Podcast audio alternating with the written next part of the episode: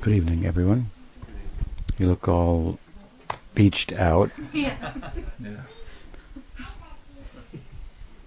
A lot of, lot of sun today, huh?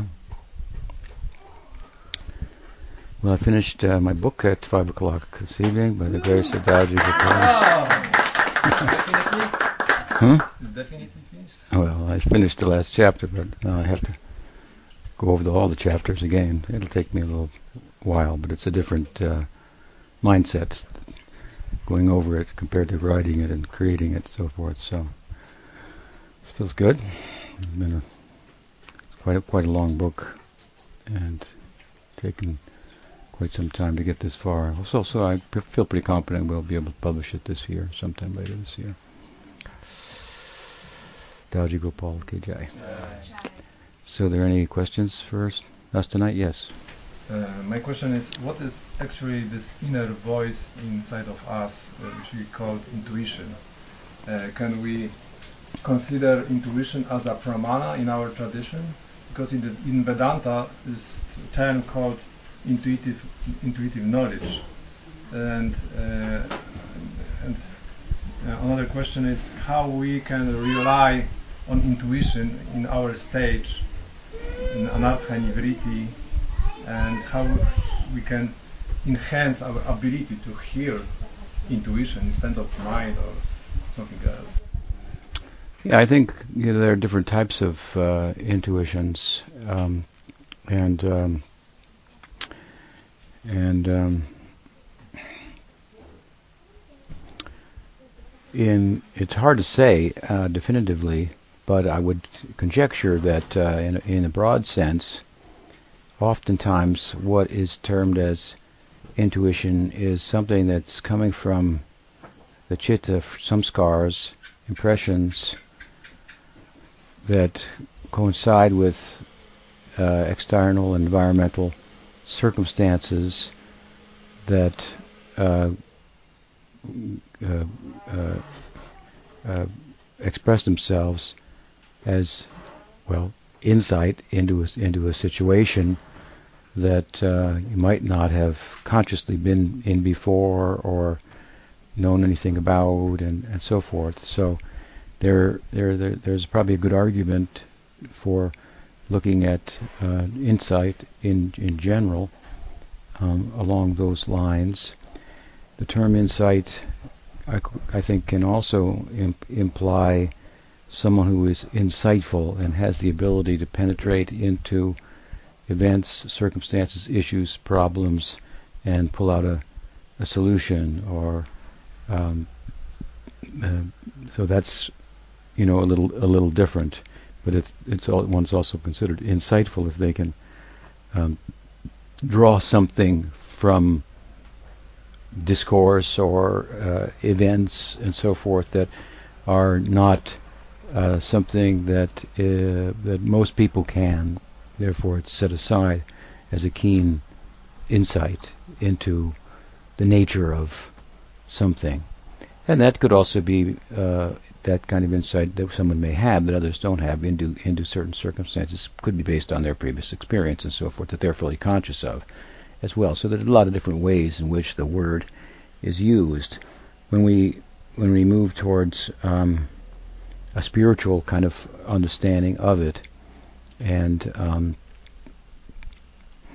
and look at it as um, something that is coming to us to help us in our spiritual practice, an epiphany, hmm, a vision. Um, um, uh, maybe those are more elaborate ways of, extended ways of speaking about insight as as you appear to be thinking about it and, and questioning about it, um, but uh, related. Um, um, and um,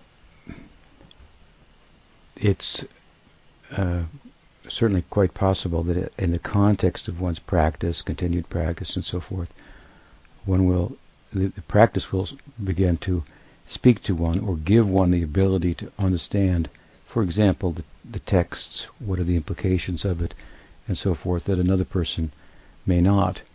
Um, not necessarily as a matter of studying it, but just having imbibed more and more uh, Krishna consciousness, then you're starting to be able to look at things from a more Krishna conscious uh, perspective. And so, of course, we, of course, um, we want that. Um, um, but then the way you seem to be talking about is more of like an event that you know get get some insight into, and and um, it's maybe um, um, more of an exception, perhaps, um, and then how to how to hone that, I suppose, and make it more more of a continuous uh, um, event and, and, way of way of knowing and I, you know, I mean, to do that, I think that, that, that spiritual practice does that in due course. There's a there's a term that Rupa Goswami used uses with regard to his um, definition of uttam adhikari, or one who is most qualified to tread the path.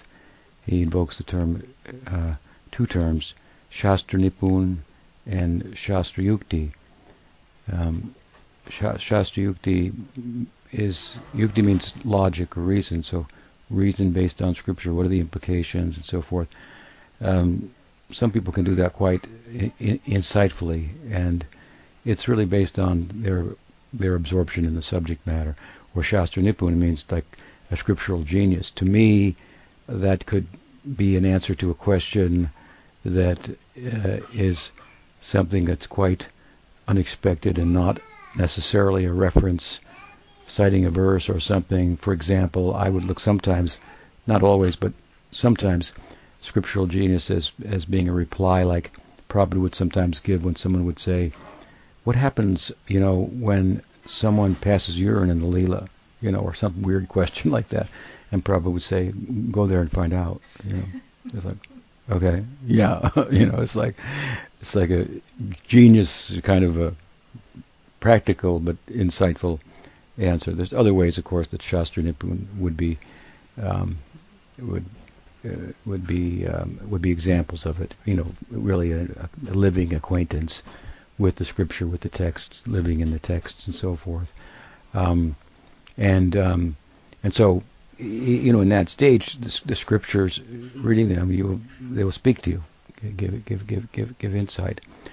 Um, but sometimes we just get insight, and then you're saying, how do I know the difference between what's insight and what's just in my mind? Well, you know, we have a, a philosophy, we have a theology, we have kind of a map, scriptural map, if you will. Often said that what the Goswamis did, which was insightful, in a, in a, in a sense, was to locate the ecstasy of Chaitanya Mahaprabhu, who, who there's no figure in the religious history of the world that more embodies ecstatic love of God with, with actual extraordinary symptoms of, of ecstasy. It's quite an incredible historical uh, fact. Hmm? Uh, it doesn't necessarily make him greater or lesser, but it just it, might. But but uh, objectively speaking, it's, it's, that's quite extraordinary. And, um, they located him on the map. They located that ecstasy on the map which at the time, of course, the scripture was the was the body of of knowledge that was definitive that you would go to. It was the bottom line. It was where you would get your pramana for uh, your your how you know what you know. Hmm? If it if it can be uh, corroborated by uh, by the uh, by the revelation hmm? and so forth. So they located that ecstasy on the map It's very interesting what how they did that and so forth. And and um, and of course it all comes out to Chaitanya Mahaprabhu is Radha and Krishna, Krishna trying to taste the Mahabhav of Radha and so on and so forth, and the explanation of the ecstasy. So, um, I mean, Gaudiya Vaishnavism itself is extremely insightful hmm, perspective on the on on revelation. It's a newcomer in historically speaking. Hmm, but it, it, it, it really brings out new light that that puts in, puts others' insights in, into question, and, not not um, not in the way that they would be dismissed, but whether they had had had the measure or the extent to which the the, the founders, the practitioners of, of, those traditions had penetrated into transcendence. And I, I mean, that's the whole theory of Gaudiya that there's another realm that's not, it's called Mahavaikuntha. It's, an, it's a rather um, unknown um, region. It's a quiet area over here, and even if you if you describe it, it almost looks uh, mundane. Therefore, the term uh, aprakata is used. Hmm? The prakat and aprakat, the manifest world and the human natural world, world and setting, human setting, and then it looks like that, but it's but it's not. It looks so. You have an oksaja, you have a, prak, right? Hmm? A oksaja is overtly transcendental, and a prakrita is, is looks ordinary, but it's super transcendental. So that's the whole theory. Very uh, insightful, um, staggering. But um, that said, again, how you know, well, how to distinguish between what's this genuine spiritual insight and what's just my mind. Well, we have a body of, uh, sacred text to to reference, and you know, typically the insights are give you insight into what is being really said here. Hmm? Huh. That's the implication of that. And then that might be like, am I am I sure about that? Hmm? Am I sure about that? I was writing in this last chapter is about the Nisha Lila. Hmm? The Nisha Lila, Nisha means night, so the Leelas of Krishna in the invisible realm. Hmm? They're said to manifest here visibly, historically, hmm? and then disappear. Hmm? Again and again in different universes, how we know about them, right? So the invisible Leela is, is the one that the, the is that you enter into. And so a typical day in the life of Krishna in the Nisha Leela is divided into eight eight time frames, time frame sections. Hmm? Um, there's eight times three is 24, although a couple of them are longer than three and a couple are shorter. So anyway, uh, the, the days divided into into eight. And I'm writing. I've been writing in the last last part of the chapter. The book's called called Circle of Friends, and so there's a circumference, there's a radius, and there's a center. Three divisions of the book, um, with you know several chapters in each each division. So the center is the is the is kind of we're going in like this. So it's the the final piece, and now we're talking about the, the radius. We're well in the circumference. We're talking about the tattva. Hmm?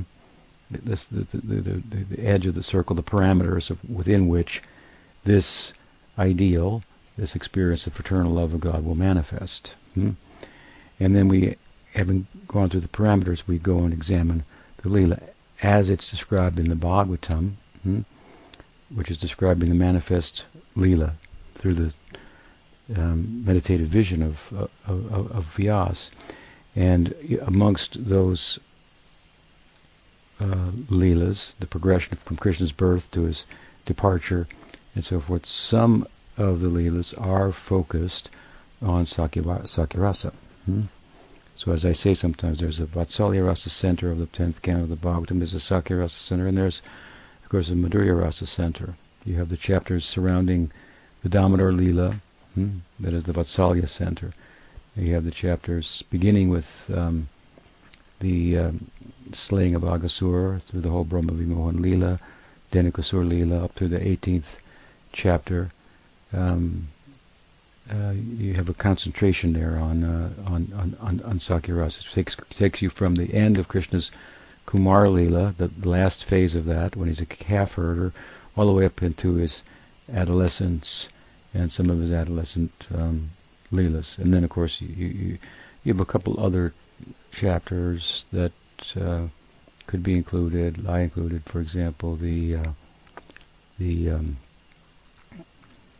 what's it called? Um, the uh, the wives of the Brahmins. Um, Yajnapatnis. Yeah, also nice nice insights there about Sakyaras. But at any rate, that that that's like I say, the radius of the book. That's like a hearing of the, a retelling, and and really dr- looking at it with a microscope through the through the this angle of, vision and, and, drawing out so many things that you might not otherwise, especially if you didn't have that particular perspective, or the or the microscope.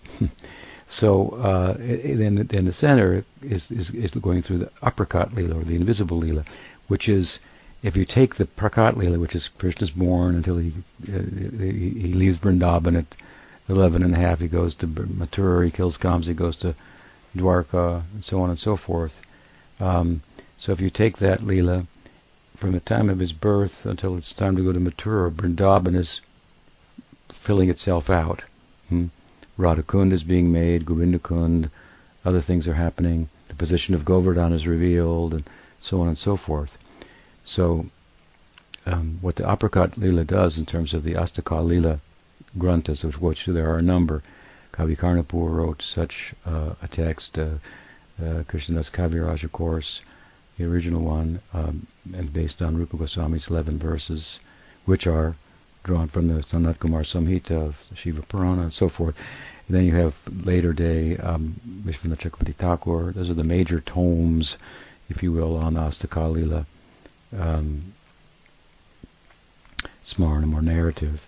And then there are other smaller ones from other different devotees here and there and so forth. So, um, what um, what's happening there, in one sense, is that the lila now is frozen.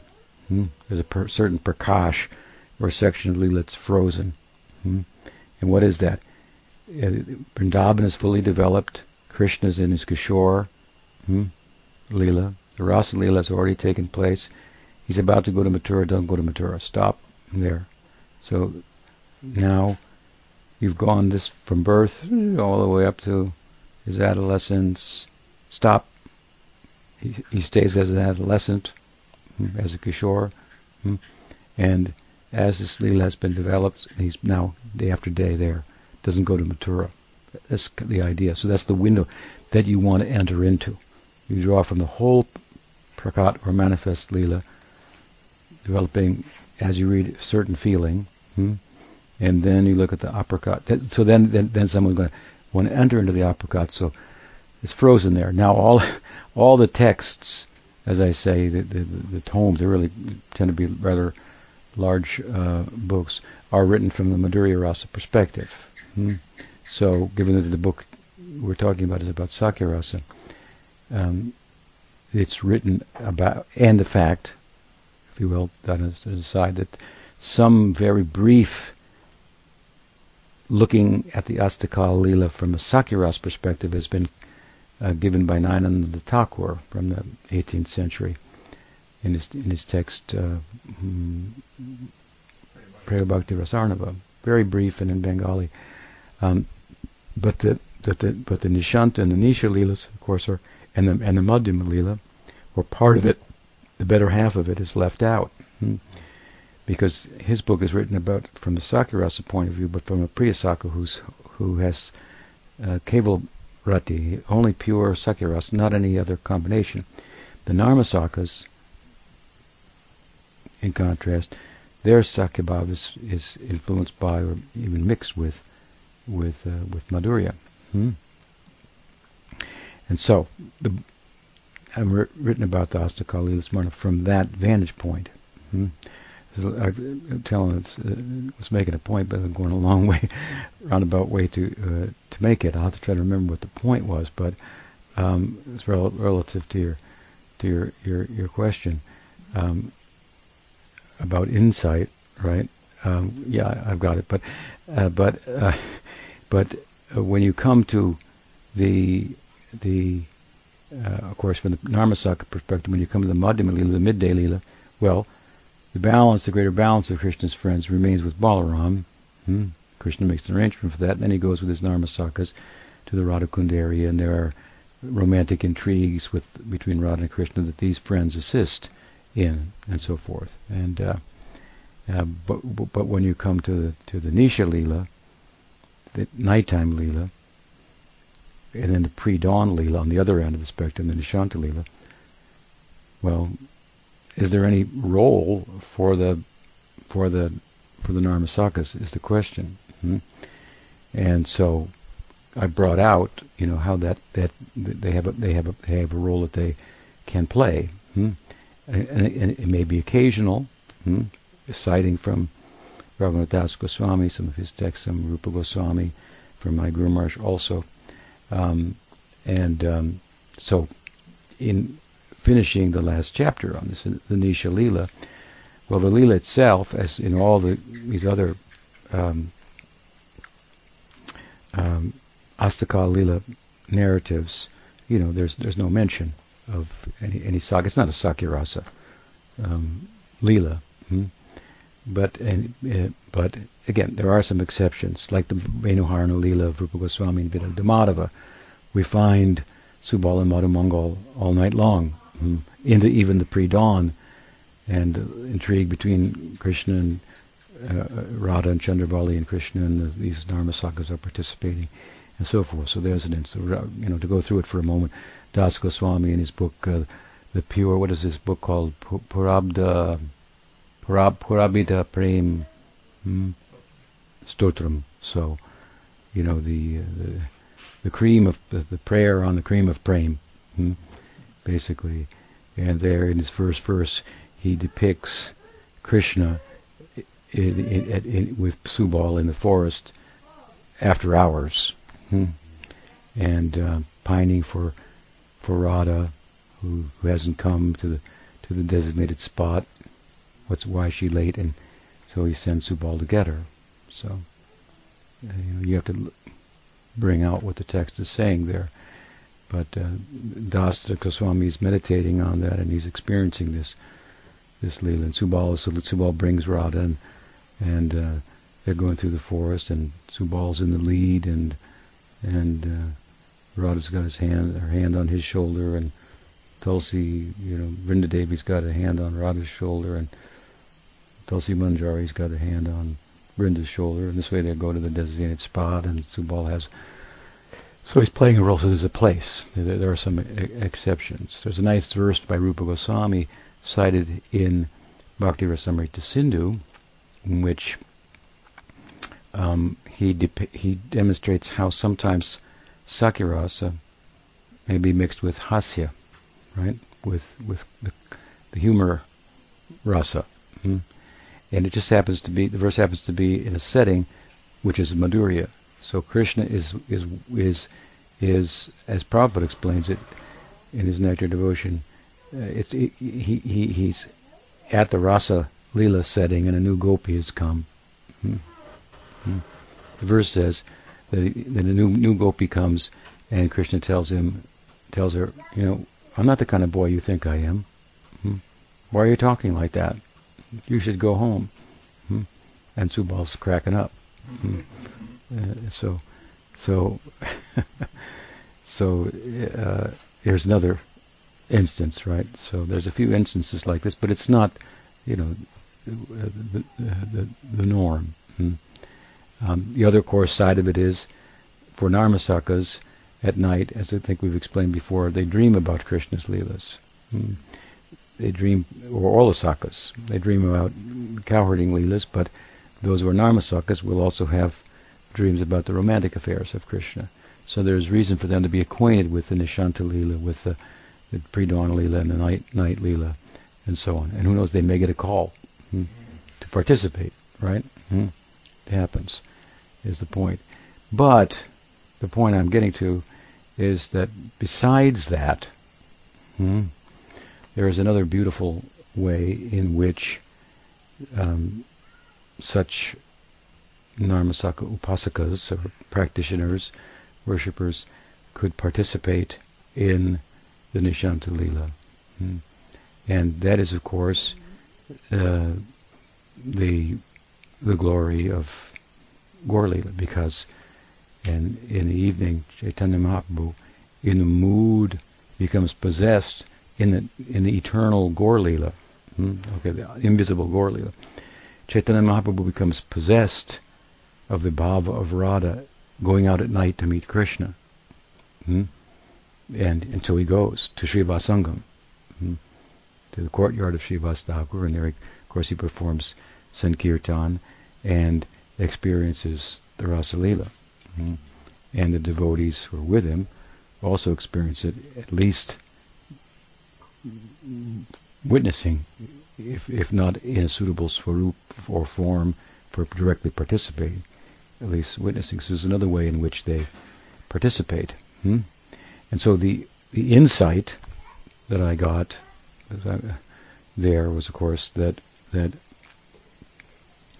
that the courtyard of Srivas is Srivas means the residence of Sri. Hmm? Right? So um, the courtyard of Srivas. Srivas Thakur is, is of course depicted as the Narada Muni of Gaur-lila. Hmm? And Gopal Champu explains that Narada Muni is an expansion of Madhumangal. Hmm?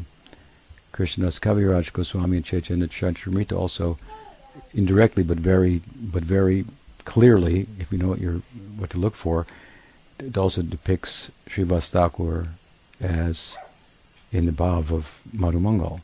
Hmm? So by extension, if Srivas Thakur is Narada, he's Madhumangal. Hmm? Um, Madhumangal, of course, is the pujari. He lives in the house with Krishna. Hmm? in the Aprakat Leela, and he's the pujari in the house. He has some assistant Brahmin boys too. And Nanda Maharaj worships Nrsingadev there. And Srivas Thakur worshipped Nrsingadev. Hmm? There's a beautiful instance when Chaitanya Mahaprabhu came to the door of Srivas Thakur and he was worshipping Nrsingadev with the door closed and he started pounding on the door and Srivas is in meditation doing his puja and you know not hearing it or ignoring it and finally hears this roar like a big lion, and the door breaks open. And there's Chaitanya Mahaprabhu showing himself as as Nrsingadev, who Srivas is worshipping. Hmm? He says, say some prayers. Hmm? And so Srivas begins to glorify hmm? and sing prayers. He prays of Bhagavan, and his prayers are all in Sagiras, hmm? describing Krishna Lila. he's looking at Nrsingadev and he's describing the Krishna Lila. So there's a course a very, Nrsinga is very tied to Krishna. Prahlad was a devotee of Krishna, and Krishna showed himself as Nrsinga given the circumstances. So it's very peculiar, special and he's got an important role, in, of course, in Navadvip, and as we see, he's the deity at the house of, of, of uh, Krishna's home. Hmm? hmm? So, point being what that that we're looking for some place hmm, and some way to talk about the Nisha from the from the perspective of the Narmasaka, right? And there's not a lot to chew on in the in the, in the, the text that give the nar- narratives of the Nisha Lila because they're all s- steeped in in in, in Madhurya Rasa. But when we look at it from the Gaur then we find something very insightful, if you will. I got an insight, very charming, which is, of course, what and if we look, as we have every reason to, hmm, at Srivas Thakur as Madhumangal hmm, in, in Gaur Lila, he's a Narmasaka and he's a Kinkar, or a servant of Radha. So certainly he has a place, he has a, has a residence for Radha in his heart, Srivas. Hmm? Hmm? He has a place for Radha in his heart. So we look at the very courtyard of Kirtan, where the Rasa Leela is experienced by Chaitanya Mahaprabhu hmm, in Radha Bhav hmm, as a manifestation of the heart of the Narmasaka. Hmm. So it gives a bit of, I mean, this is of course a particular angle of vision that can draw out that type of, of, of insight. It's a, it's a kind of a ecstatic insight, so it can't be really argued with, and it's supportable. So you ask, you know, you have an insight. I think it might be like this. Leela might work like. That's a pretty novel statement what I just made. That the heart, the courtyard of Srivas Thakur is the heart of of a Narmasaka, which is in which this the, the the acme of the Krishna lila is experienced by Chaitanya Mahaprabhu, which is which is which is the rasa dance. Mm-hmm. Um, uh, Gurupakari Pratidas Pratidapriyanam. Hmm? This, of course, is uh, like the Mahavakya of the of the uh, Brihad Bhagavatamrita's first canto. We really find the same thing. Hmm? Brihad Bhagavatamrita is, is Narada Muni is searching for the highest, fullest, most intimate expression of, of love of God Hmm? He goes through many, many realms, talks to the great devotees who are the greatest devotees in those realms, and ultimately he, he ends up in Dwarka, and there in Dwarka he says something such that Krishna's mind, goes to Vrindavan, and everything turns upside down. Hmm? And it's his heart's gone to Vrindavan, and the Dwarka Vasis are afraid they're going to lose him, and so on and so forth. And so there's this big disturbance, and Krishna comes out of it, and and then Narada is feeling embarrassed. His, he feels embarrassed that I created, I came to Dwarka, you know, and I created a disturbance. You know, please forgive me, forgive me. This is his his um, um, you know way of reacting. And Krishna says, don't think like that. Hmm? Smritidapriyanam. The best friend is one who reminds him of his beloved. That, that's what you've done. Hmm? So who's doing it? Here we have Narada Muni, hmm, who is the expansion of Madhu Mangal, hmm, and through him and his questioning and the circumstances that he's created, the Brihad Bhagavatamrita expresses its in the first canto its fullest um, the height of uh, the conclusion of what Narada is trying, trying to come to. Gopi Bhav is the highest ideal. So it's being expressed through the through the Narmasaka. And then you go to the second canto, of course, the protagonist is is a Narmasaka, Gopakumar, who becomes Sarupa in the Leela. And he's through him and his experience, that same highest ideal of Gopi Bhav is being expressed. So to say that it's being expressed in Gaur through the courtyard of Srivas as a manifestation of a Narmasaka's heart, there's, there's a way to, there's enough to support such an such a such a radical, if you will, um, insight. So, point being, you can get insights, but but uh, how do we know if, if you're just making them up, or whether they fit within the parameters of of rasa tattva or within the parameters of the tattva in general, and and so on. So we do have a map, if you will, and, and a frame of reference, and acquaintance with that, of course, and good association a good enough and close enough association that we can ask questions like this about our insights and whether they're insightful, whether they're they're they they fit, so to speak, they, they fit within within the circumference of what is you know bhakti rasa or what is what is what is bhakti siddhanta. Hmm? Um, there were insights, and, and it's an interesting point because there were insights that were arose in the hearts of devotees who were immediately in the immediate association of Chaitanya Mahaprabhu and his associates. And they, they, those insights arose in the form of poems, hmm, in praise and glorification of Chaitanya Mahaprabhu. And and there were many, many, many of Mahaprabhu's associates who were uh, artisans, poets, musicians. Um, I mean, look at the body of of, of poetic literature. There's there's like 3,000, I think it's 3,000 poems in the Gaudiya Padavali, mm, the Bengali poems about Chaitanya Mahaprabhu, Radha and Krishna, just written by many different poets. Some of them with their names on them, some not. Mm. Material that hasn't, you know, hasn't come into English. Uh, and then so many biographies about Chaitanya Mahaprabhu written in Sanskrit or or in Bengali, but in very poetic Bengalis. These were very had a quite a, an educated uh, sector. Um, Rup Sanatan. I mean, they were extraordinary people. They could, mm, as, as even as young men, they were given high positions in the, in the uh, in the secular um, government before they um, left the world and joined Chaitanya Mahaprabhu. So, at any rate, some insights came and poems were offered written in praise of Chaitanya Mahaprabhu, and the filter through whom they would go before they were given an offer to Chaitanya Mahaprabhu was his secretary, Swarup Damodar. So Swarup Damodar, Krishnadas describes, he would look at the poems in terms of tattva, in terms of siddhanta, in terms of rasa. I think those are the two terms that he uses to see if they fit within the parameters. And they didn't always. Hmm? And so it's an interesting point because these are extraordinary people talking to Swarup Damodar hmm? and associating with if not eternal associates, associating with eternal associates of Chaitanya Mahaprabhu. And the, the, the one instance that's cited is is it I think Balaramacharya pushes somebody forward, has a nice poem, and all the devotees are said to have liked it. All the devotees thought it was really cool, or you know, really nice, and Swarup Damodar rejected it because it didn't conform with the Siddhanta. So there's an instance in which we can tell how whether the insight is is is really a spiritual insight or whether it's you know it's it's, it's coming from outside of the parameters of what constitutes um, genuine Gaudiya spiritual experience as, as as we understand it. But of course, the interesting thing there is that these were extraordinary people.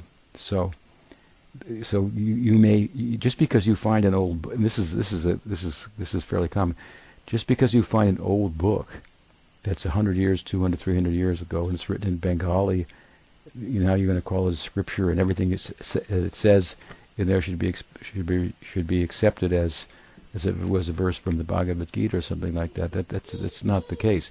And, and then then anything that's new you question. and think, well, it can't be very good. You know, some new guy wrote it. You know, some guy from our time. You know, can't be. I mean, this is a very obviously sounds silly, but it's very very very common. If it's old and it's written in Bengali, you know, in, in Sanskrit, it, it must be now a scripture. Somebody was citing some scripture that was a, that was in some way associated with um, Narad Pancharatra, which the Goswamis cite. Hmm? But it was like a Smriti text that was somehow associated with it. And in that Smriti text it said that women could not be initiating gurus. So they made this whole case that here, that, and this guy did it in a scholarly way with footnotes and everything like that. And, and, and, and, and he, he, he made the case that, that because this is this is a bona fide text because it's associated with the Narad Pancharatra. So obviously it's bona fide and it's old and you know and here it is. And they dug it out of who knows what hole, you know, from where. Because no Goswami ever cited it ever ever. That's not a point that they even considered, you know. It may be old, it may be some somebody may say from some other sampradaya, it may say it's connected with the Narad Panch, but the Goswamis ignored it. And that and that point just just missed. He missed that point entirely. You know, somebody told me or, or cited the fact that um, there's another book similar, you know, different, but has questionable tenets in it that many people in the Gaudiya Sampradaya accept because it's old and it says something different about Nityananda Prabhu. That uh, Anangamanjari Samput was it? Samputika. Hmm? So um, somebody said, well, Bhaktivinoda Thakur, he has had a handwritten version of it. So he took the time to write it, you know, make a handwritten. Of course, they weren't publishing it; they weren't printing it. It was it wasn't those weren't the days like that. So he wanted to have his own copy, so he handwritten it. But he never cites it ever, hmm, ever. Neither any of the conclusions that, are questionable or contra- contradict the Goswami Siddhanta. He obviously didn't cite any of those. So you know, so the fact that he copied it, it's like he must have really, you know, must been really important to him. If it was really important to him, he would have cited it and brought it out and and so forth. Mm-hmm. Still, he respects that it came in his own line. He respects it, but he doesn't cite the things in it that are contradictory to the Goswami's Siddhanta. Hmm? Um, so everybody that's you know from hundreds of years ago as a devotee is not necessarily um, their their book is not necessarily bona fide or, or uh, accurate in, in, terms of rasa vichar or basic basic tattva of our sampradaya. I mean, it may work for somebody else. We're just talking about our own sampradaya. What, are our conclusions? What's orthodox? What's heterodox? And so forth. So. So, I mean, I think that's kind of the basic answer. How to know the difference between whether my insight is, you know, is you have to give it to Swarup Damodar and see what he says. that's easy enough. Hmm? So it can be only accepted as a praman, this intuition, if it is confirmed by scriptures. Well, not I think independently. I think some people they thinking that this is voice of higher self or God inside Chaitya Guru, it's intuition. Uh-huh. Well, I mean, I mean, I think that it's it's it's um, if you accept, for example, that the Bhagavad Gita is the song of God, let's say, okay, well then you know you got a pretty good 700 verses God speaking. He's making it, and he, and he happens to be making a case to Arjun how to how to become enlightened. I mean, the subject is pretty pertinent, right? hmm To anybody who's a spiritual practitioner, with you know affiliated with an Eastern tradition, within Hinduism, or obviously within our our lineage. So, if somebody has an insight from God, you know, you might want to. If it contradicts the Gita, then obviously it's going to. You have to. I don't care how profound it would seem to you it contradicts something that has more credibility, hmm, if you will, than your particular insight. Does anybody else have the insight that you have? That's another thing. Let's say an insight is, let's say, you know, we're going down the street and I have an insight, you should turn left here. That's where to go. And the other person says, well, I think you should turn right over here, you know. We have our different insights, you know, which which is it? But it could be go straight. Who knows? But then there are insights that are universal within humans, their insight that every every human being has, you know, like without exception, some insight, like like that there's more to life than what meets the eye and the mind. You know, a phrase that I use sometimes is something something like that. What Freud called, he was the only one that didn't have it. The what did he call it? the oceanic. Experience.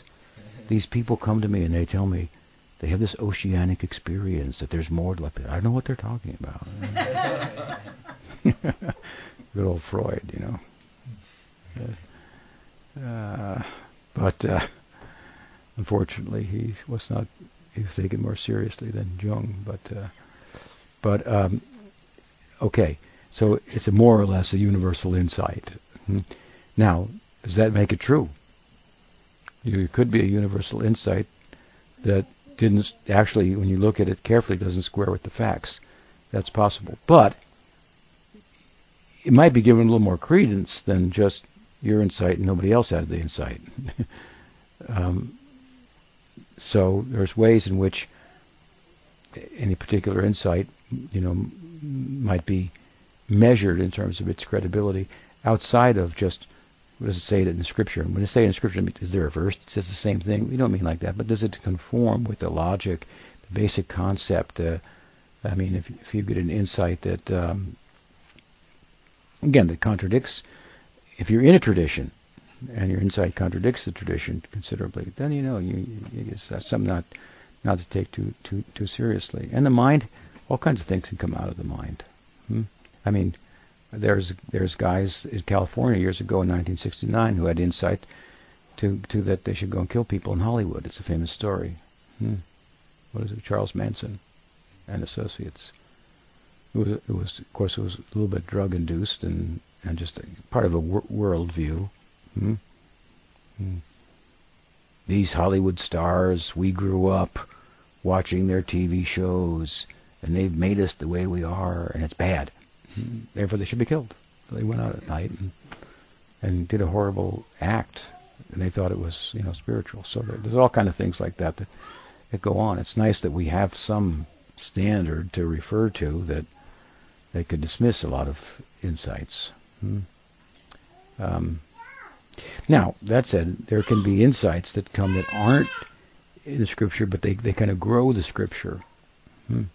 They, like just I give this I just give this one.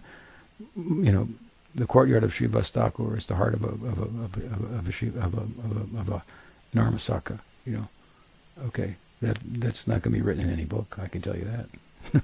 I read a lot of them, but you know, it's a, it's it's like a growing of the thing. It's like putting putting two and two together in a, in a way they've never been put together before to get four and a half. You know, mm-hmm.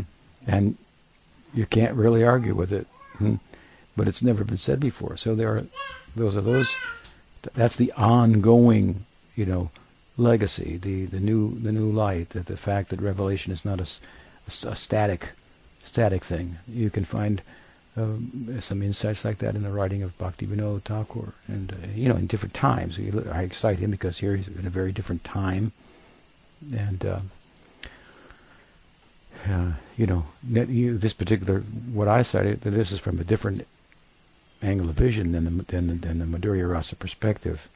So, but that's a valid perspective, the Sakhya Rasa perspective. So you can make the make the point. But though there are insights like that that you can't, and someone will say, I read that in Swami's book, and where's that in the scripture? You know, well, it's right there. That's the scripture.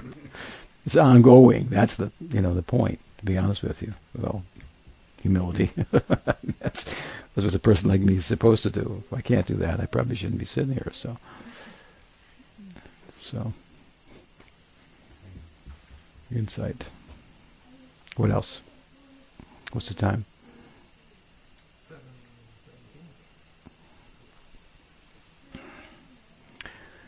It's probably hard to follow all this. well, oh, yeah. I was, I don't, this is a very basic question. Sure, sure.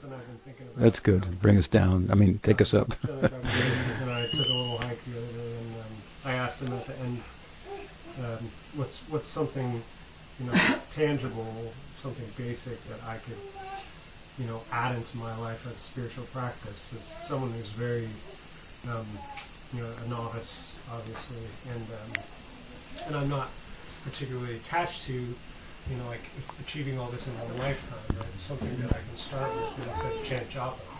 And I've heard that, I've, you know, Priya does that, and I've, I've, I've mm-hmm. exposed to that in the last several years. What, what does that mean? To, and what is the objective from your perspective of, of that? What, what, what's what does chanting japa mean? Yeah, and why, and why, and what, what what's the, you know, if I were to, to do that, what, what is the purpose? What is the, the idea? What should I be? Well, yeah.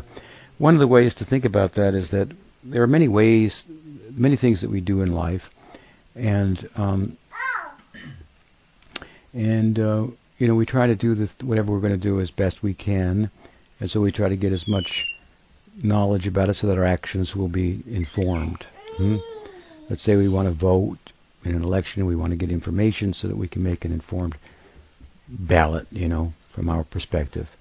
Um, so um, uh, we are all seeking knowledge in one sense so that our actions can be well informed and our actions will make us happy or successful, right? So there's a purpose to uh, the, the, the, our pursuit of knowledge. Hmm? To inform action such that action will make us happy, fulfilled. That's basically what everybody's doing in a broad sense. So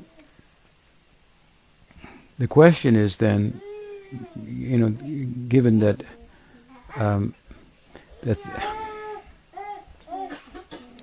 that in a sense we're looking for perfect knowledge, hmm? um, by which we can become perfectly happy. And of course, perfectly happy means that you're going to be full. You're going to have no wants. When you have no wants, you can be a giver in the full sense of the term.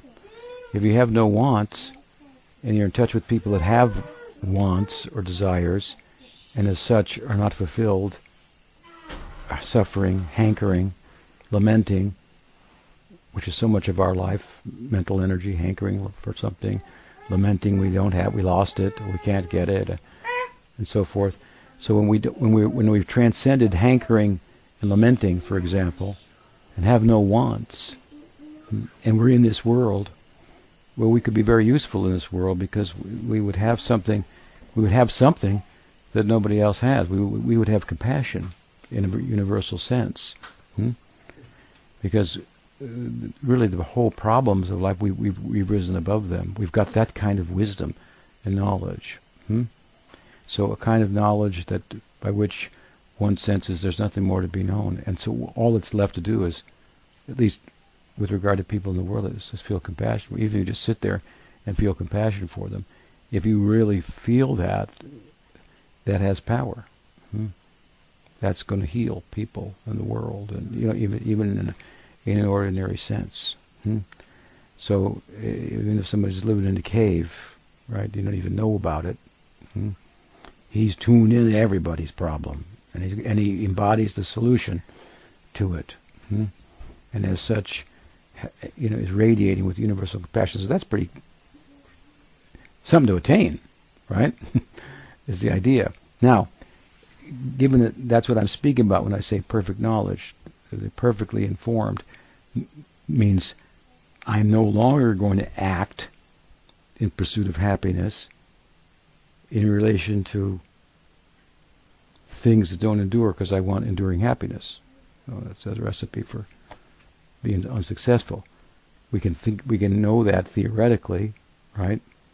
But then to do that and, and cease from pursuing things that don't endure is easier said than done. Hmm? But it's done by realization. Now, how do we get the realization? Hmm? In other words, I can tell this to you theoretically, and you could sh- shake your head and go, "Yeah, that sounds reasonable, interesting, and so forth." Well, we, we need it we to to arrive at perfect knowledge, which is more than just something between our ears. Hmm? That it actually goes in the heart and brings about a change and becomes a living thing that that, that, that, that we're the embodiment of that wisdom. Hmm? Um, and you can actually, you know, you could say like the, all the Buddha did was sit down. Try it, you know. well, it's not so easy to sit down and not get up because we've got things in the heart that are telling us we need to do this, we should do that, we want this, we want that. So to empty that out, that's a huge thing. To sit there is to be really full and so forth. So to to to make that theoretical knowledge that we can talk about, turn it into realization, we need a method to do that. Hmm? It's not going to be the way we, we, even the way we acquire ordinary knowledge, hmm? um, or even theoretical spiritual knowledge. It's going to be different. We need a something that that, that takes us beyond the the the ken of reason. Hmm? So we need a trans-rational method hmm, to go beyond the limits of reason. Reason has its limits. Hmm? Um, so if we can reason well about the fact that that really I'm pursuing perfect knowledge, and this is in a basic sense, like I'm speaking about what it constitutes, then I need a method that's not unreasonable, but picks up where reason leaves off to arrive there. Because I can't just reason my way, I can't just think my way into it. Hmm? Hmm? You can't just think away your desires. It's something like, let me give you another example. Let's say you've got a psychological problem, okay? An issue, some kind of dysfunction or something that's getting in the way of your your life. So you, you get some counseling. And the counselor understands the problem. Now you understand the problem intellectually. That's not going to solve the problem, but it's a step in the right direction. It's not going to solve the problem. I can say, this is your problem. You're suffering from um, lack of self-esteem. Hmm? And it comes from this. You know, in fact, it happened in your childhood. We brought all this out. This is what it was all about. This is how it happened. This when, and so now you got you know exactly what the problem is, but it doesn't solve the problem. Right? You've got the reasoning to it, hmm? why it is, but that is not sufficient to make it to solve the problem, to make it go away. You need some kind of psychological, emotional approach to this emotional problem to cure the problem, rather than a rational approach to an emotional problem. The rational approach can tell you that you that you need that, hmm, what the problem is, and that you need to go beyond reasoning, or use a different tool than reasoning to solve the problem. Hmm? But reasoning in itself can't solve the problem. So an, I'm giving an analogy. Similarly, I, I, we can give you theoretical knowledge, but the theoretical knowledge and reasoning about it doesn't make your desires go away. It doesn't. It doesn't. It, so so there's we need a trans-rational method Hmm? So the chanting is one form of a trans-rational method. And if you just sit and hear the chanting and so forth, hmm, then it's possible by such, if it's supported also by by theoretical knowledge and whatnot, that you can actually stop the mind. Hmm? If you stop the mind, you'd be quite surprised that how oppressed you are by the mind. Hmm? Busy it is all the time, going, going, going. And like music, never stops, you know, and it stops. And then you experience something of your something of yourself that is, that is being blocked by the by the busy mind, hmm? and it's blissful. It's a touch of like what it means perfect knowledge to be perfectly happy. It has nothing. It has. It's nothing like winning the Super Bowl, getting the new job you want, having your first baby, or anything that people celebrate in this world. It, it's, it's, if you could take all of those things together, put them in a pill and take it, hmm, it wouldn't compare to a glimpse of what the self is. Hmm, be when it was free from thought. Hmm? Usually our thoughts are about things, so we, we can we can use our thought to think about why there's something more important than things, and and then start to turn our thoughts towards practices that can actually take us beyond thinking. Hmm? And those, those those thoughts we get from good association like this, we ask questions, we get good answers, then it helps us to apply ourselves in practices that are transrational. So the chanting is one such transrational practice. It's been practiced for, for hundreds and hundreds and hundreds and hundreds of thousands of years, and there are many adepts who have perf- perfected that just by hearing, just by hearing. You know, they, they, they set themselves a certain period of time, and in the morning, they nothing else going on. They do it regularly without, and they think this is the time when I don't think about anything. I'm going to start to stop thinking, and rather than just stop thinking in an abstract way, I'm just going to hear the sound. Just like sometimes you can stop thinking. Well, so just you're going to stop thinking, just hear the sound of the names of Krishna, and then they, and these names, um, if you can hear them, they have power. The problem is we can't hear them, just like you can't hear a dog whistle. Hmm? So I can say Krishna. That doesn't mean you heard the name. You heard the name. Hmm? You have the whole filter of your conditioning and your mind and everything like that and you can actually hear, then what's inside of that name comes out. And what's in a name? Just I've sometimes given an example. Somebody calls and and your and, you, your child answers the phone, and then you come home and they say, "Daddy, you know, phone just rang." Say, Who was it? Uh, somebody had a message. What was his name? I don't know. Well, what was his name? If you have his name, you can get him. Hmm? So his name his whole life is, is, is revealed through his name, if you will. Similarly with the name of Krishna. So there's a form to the name. There, there, there are there are qualities. There's movement to the Godhead and transcendence, and so all these things are contained in the name. You just need to hear it, hear it, but it's not easy to hear because we're listening to to the music. We can't turn it off. But this is a method. In one sense, is to turn off the music. Hmm? Just listen to the sound. Hmm? And then, of course, if you can support that with philosophy and theology and so forth that answers questions, um, then then then you can have more reason to to apply yourself in the chanting. And when you get a taste of what I'm talking about, then you really have reason to continue it. It's like beyond anything Swami ever said or anything he ever read. Like I got personal experience of, what's being talked about. And that's you know, going to drive me to to continue with this practice. So those are some thoughts on that. Does that help? Yeah. Yeah. Okay. All right. We stop there. Daji Gopal ki jai. Gaur Bhaktivinoda ki jai. Gaur Premanande.